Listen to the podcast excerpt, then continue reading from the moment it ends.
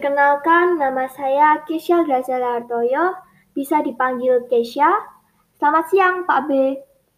Di sini saya akan memberikan penjelasan tentang mengapa musik yang diturunkan dari generasi ke generasi bisa menjadi identitas budaya suatu daerah. Saat pertama musik tersebut diciptakan, harus memiliki sifat yang khas, mengakar kuat dengan budaya, dan disusun berdasarkan gaya, tradisi, dan bahasa, sehingga berkembang atau populer di generasi tersebut.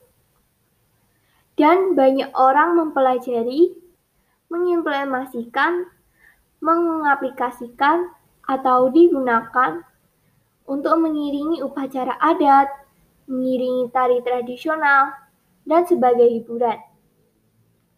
Dan juga diturunkan generasi ke generasi-generasi berikutnya. Sehingga generasi-generasi berikutnya juga bisa mengenal musik tersebut, mempelajari, dan juga membudayakannya atau melestarikannya. Dan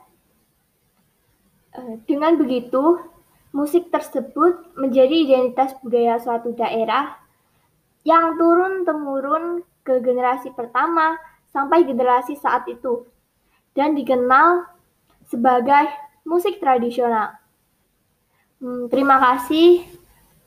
Sekian pendapat saya tentang kenapa musik yang diturunkan dari generasi ke generasi bisa menjadi identitas budaya suatu daerah.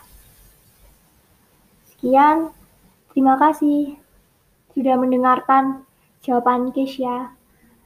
Uh, dan juga Bapak saya izin, Kesha mau tadi waktu Google Classroom uh, ada yang salah paham dan Kesha sudah memperbaikan memperbaiki di uh, komen pribadi Google Classroom. Terima kasih.